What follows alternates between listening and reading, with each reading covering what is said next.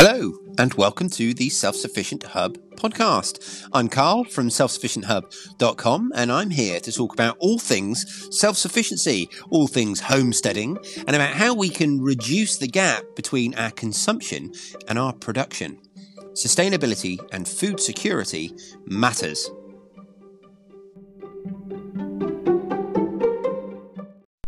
Hello, everyone, and welcome to episode 378 of the Self Sufficient Hub podcast. I hope you're all safe and well.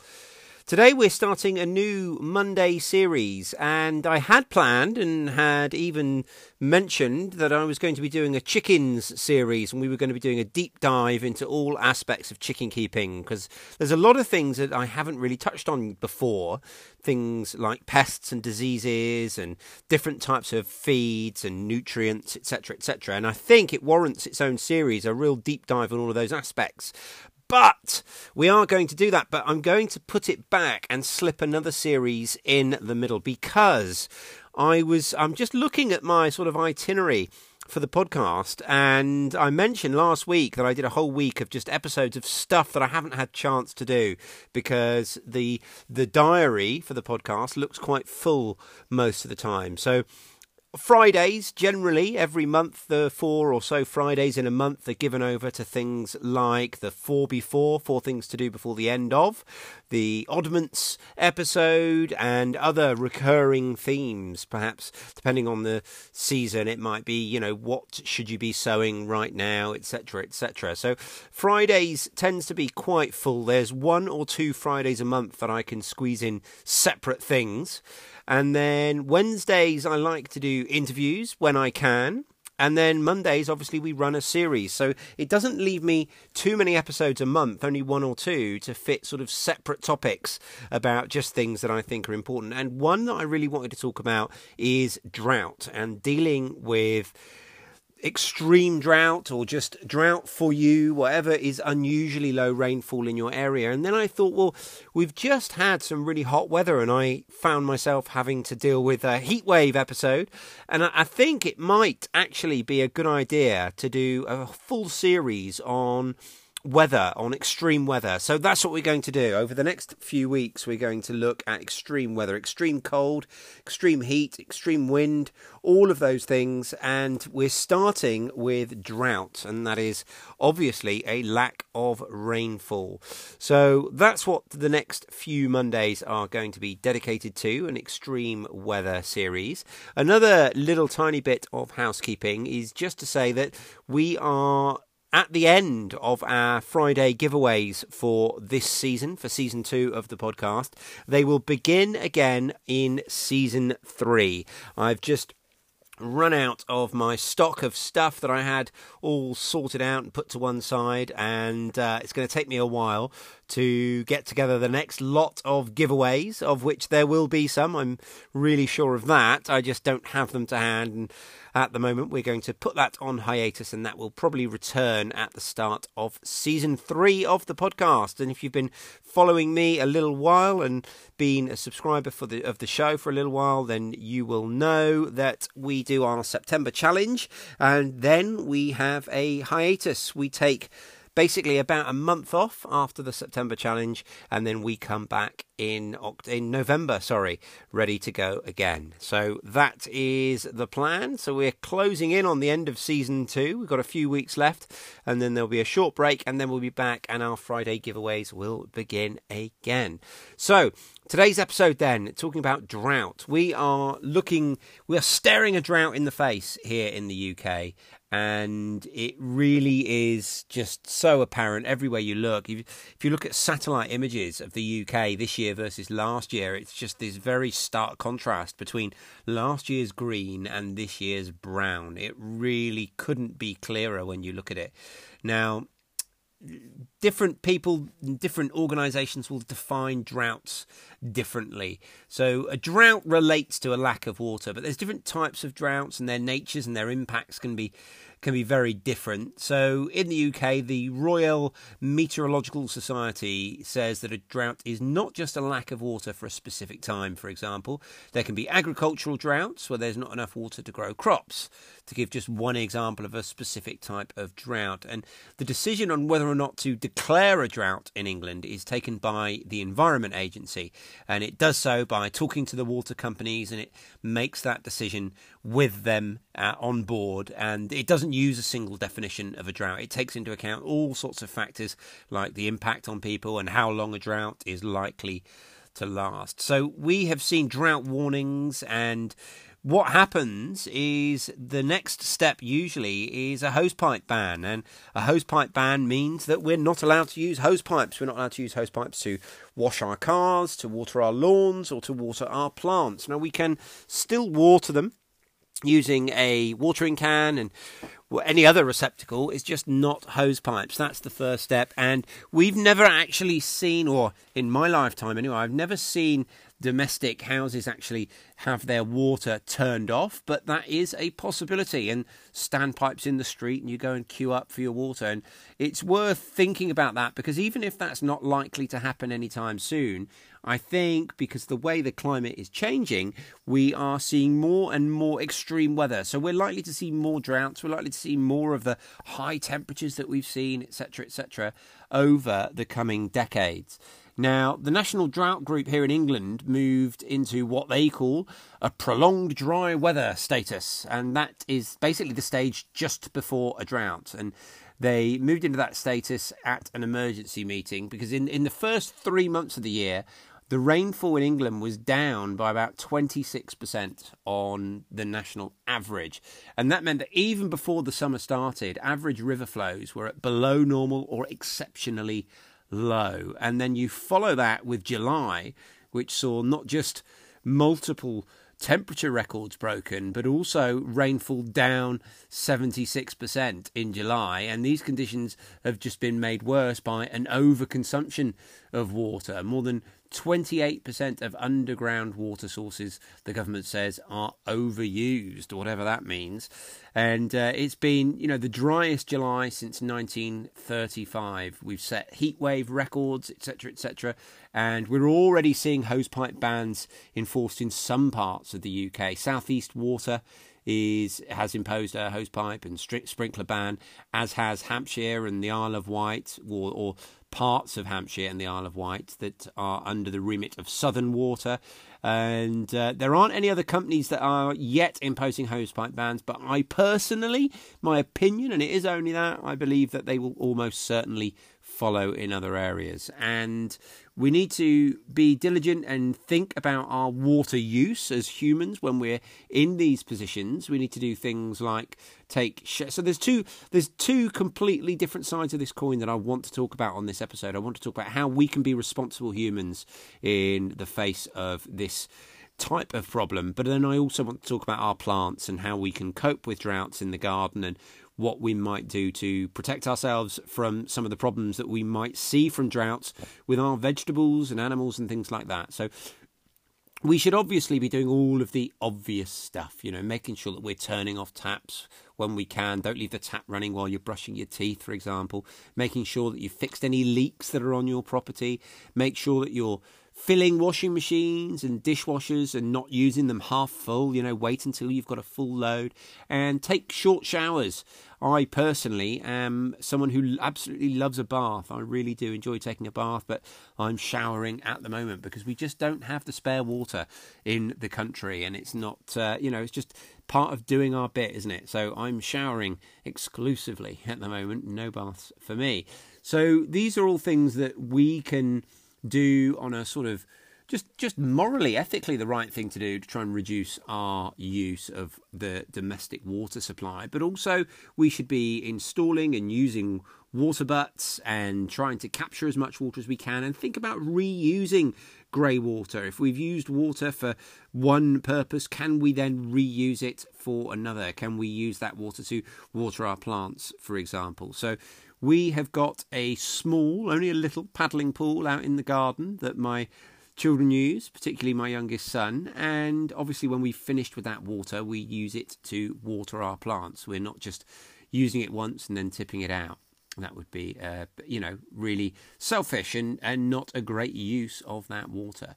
So, other tips for when we've got a drought, because the, they're definitely going to present challenges for us as gardeners, and that we need to think about one of the most essential ingredients for plants to thrive is water, and it doesn't just use the water to drink, it also uses the water to access the nutrients. If the ground all around the roots is absolutely dry, the plant gets no nutrients and no water. So we want to carry on watering our plants and we want to do it perhaps in a slightly more efficacious way so that we are using a little bit less water than we might otherwise need to. So believe it or not, most plants, established plants, they're going to be fine with a really deep watering once every few days rather than every day. So, on average, plants prefer uh, one and a half to one to one and a half inches, say, of moisture per week. Now, in a drought, that's going to be hard to come by from the the heavens, of course. So, to prepare your plants, watering deeply once a week is going to be a much better practice than watering more often with less water. And deep watering, as we all know from our talk about tomatoes, it's going to establish a stronger, deeper root system because what's going to happen is as you're watering, that water is all going to go down nice and low and really get into the soil. But then, critically, what's going to happen is in the subsequent days in between watering, the very top of the soil is going to dry out. So, our plant's roots are going to just get down nice and deep because that's where the water is. They're not going to stay near the top. You run the risk if you water every day, particularly with new seedlings, or not necessarily new seedlings that probably do need watering every day, but as plants are establishing, after you've transplanted your seedlings, after they've established for a week or two, while they're establishing into bigger plants, if we just water every single day, the root system can sort of spread out on the surface where all the moisture is and be less inclined to get down nice and deep. So watering deeply keeps more moisture in the soil, but it also encourages our, our roots to go down nice and deep. And of course, when that moisture gets down nice and deep, it's going to lose less of that moisture through evaporation as well. Another thing that you might want to think about is to actually stop using fertilizers and feeds on your plants because fertilizers and feeds are going to promote growth and fast growth. So that fast growth is going to just need more and more water. The the plants will be fine without that fast growth, growing at a slower rate. So by not adding that that fertilizer and those feeds, we can actually slow down our plants' growth just through the period of drought, which is going to mean that they need less water.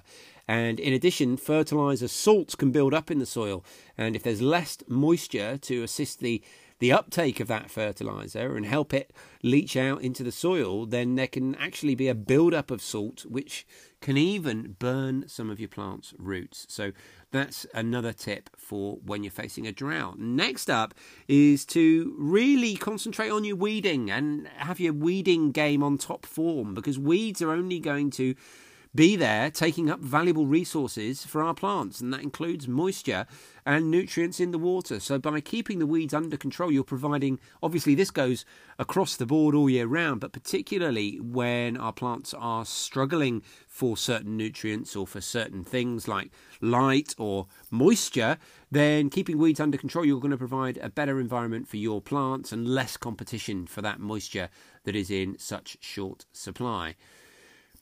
Another thing that you're going to want to think about is mulching, and adding mulch to your soil is going to shield the ground from that direct sunlight, which is going to stop a lot of the water evaporating. So, two to three inches of mulch, whatever that mulch might be, is going to keep your soil cooler, keep it out of the direct sunlight, and it's going to keep that moisture in the ground longer. There's all sorts of other benefits to mulch that we've spoken about lots of times, but it's really important when we're trying to keep moisture in the ground.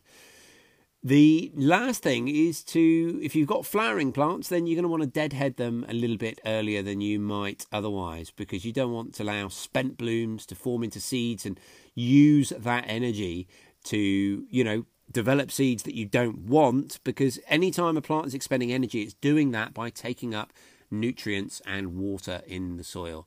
So, those are some of the tips for actually dealing with the drought in the garden. The next up, I want to talk about some drought tolerant vegetables that you could consider growing, or perhaps consider growing more of if you're in an area that's looking like you're going to be facing more and more drought type experiences. The first of them is Swiss chard. So it's a it's a member of the beet family. It's something I've spoken about before, and it's generally it's dark leafy green, and it's got sometimes beautifully coloured stems.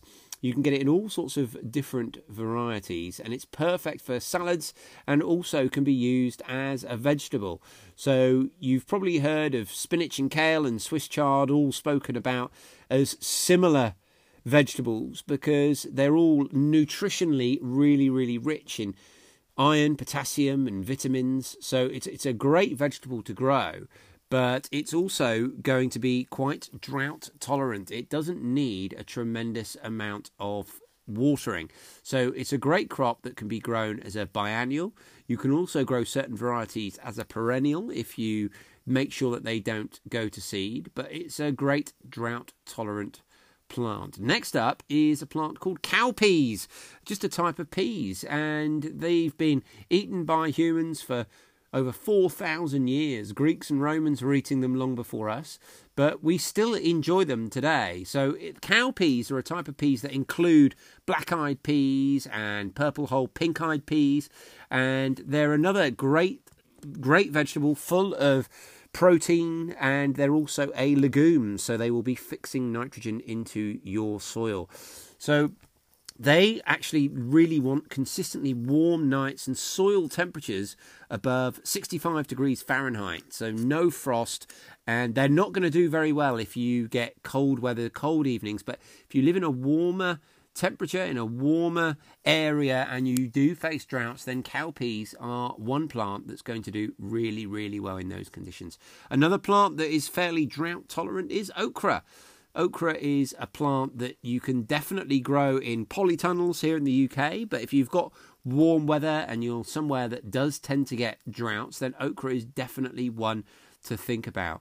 They're a plant that you you would plant multiple seeds in one hole and then thin them out as they pick up as they germinate and then you know space them out 9 to 12 inches apart and they're going to want just watering once a week once they are established another plant that does okay with less water surprisingly is actually your runner beans your pole beans these climbing veggies so they're a great plant for if you're short of space and you want to do some vertical growing, but they're also a great plant that are going to cope okay in a drought. Again, you just want to water them once a week and they're going to do the rest for you. Now, next up, there's a couple of plants that you might not have considered as drought tolerant, but the first one is courgettes, and we actually, oh, zucchini if you're in the States. And courgettes are a plant that is actually surprisingly drought tolerant because they've got a really deep root system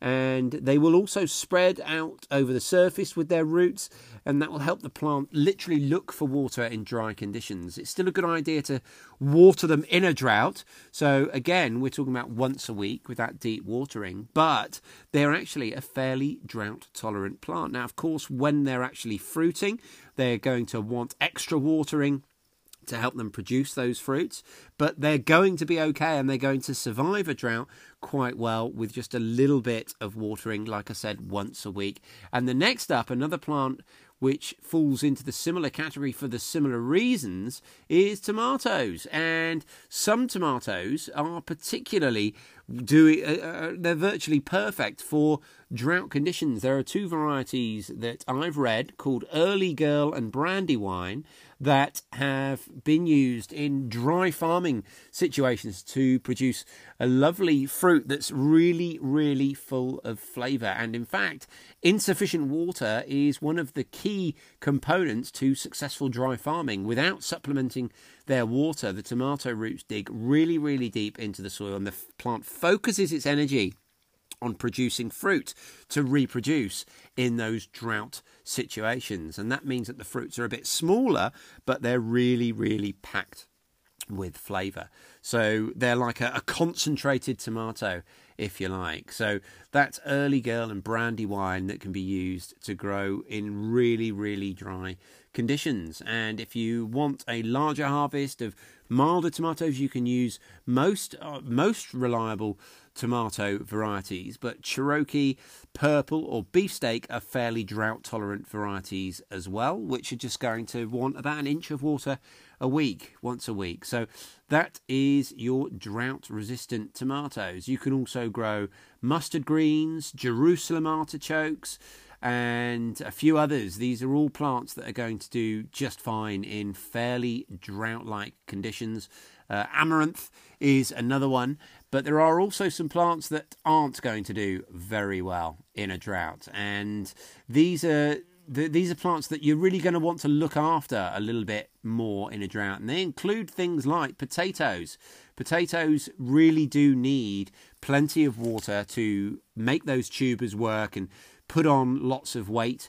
And also sweet corn. Sweet corn, believe it or not, isn't going to cope very well in drought like conditions. So, again, it's going to depend across the board with all of these things, even the plants that do have drought tolerant varieties, is going to depend a little bit on which varieties you choose. So just spend some time thinking about what you're growing, what you're planting, and which of your plants need that little bit extra attention, which of them are going to be okay in a drought. But uh, that's that's some of the plants that you can consider growing for a drought or consider giving extra attention to if you're in a drought. Now, you just you're just going to want to come up with some other ways of being creative with rainwater harvesting, using that grey water, and doing all the things we can to reduce our impact personally on the water system, the water infrastructure, and by doing that, we come out of the drought that little bit quicker. So that's it for today, guys. Dealing with a drought. I hope you found that episode useful. We'll be back on Wednesday when I'll be talking to Shannon Ward all about some ethical and moral chicken keeping questions that we've been talking about offline, and we've uh, finally got our thoughts out in public and recorded. So that'll be coming out on Wednesday. I look forward to sharing that with you. Thanks for listening, guys, and I'll speak to you really soon. Cheers. This episode of the Self Sufficient Hub podcast was brought to you by our patrons. You guys are awesome. If you'd like to support the show, there's lots of ways you can do it. The easiest of which is just to like and review it wherever you get our podcast. You can also tell somebody about it, whether that's on social media or just face to face with a friend who you think might benefit from it.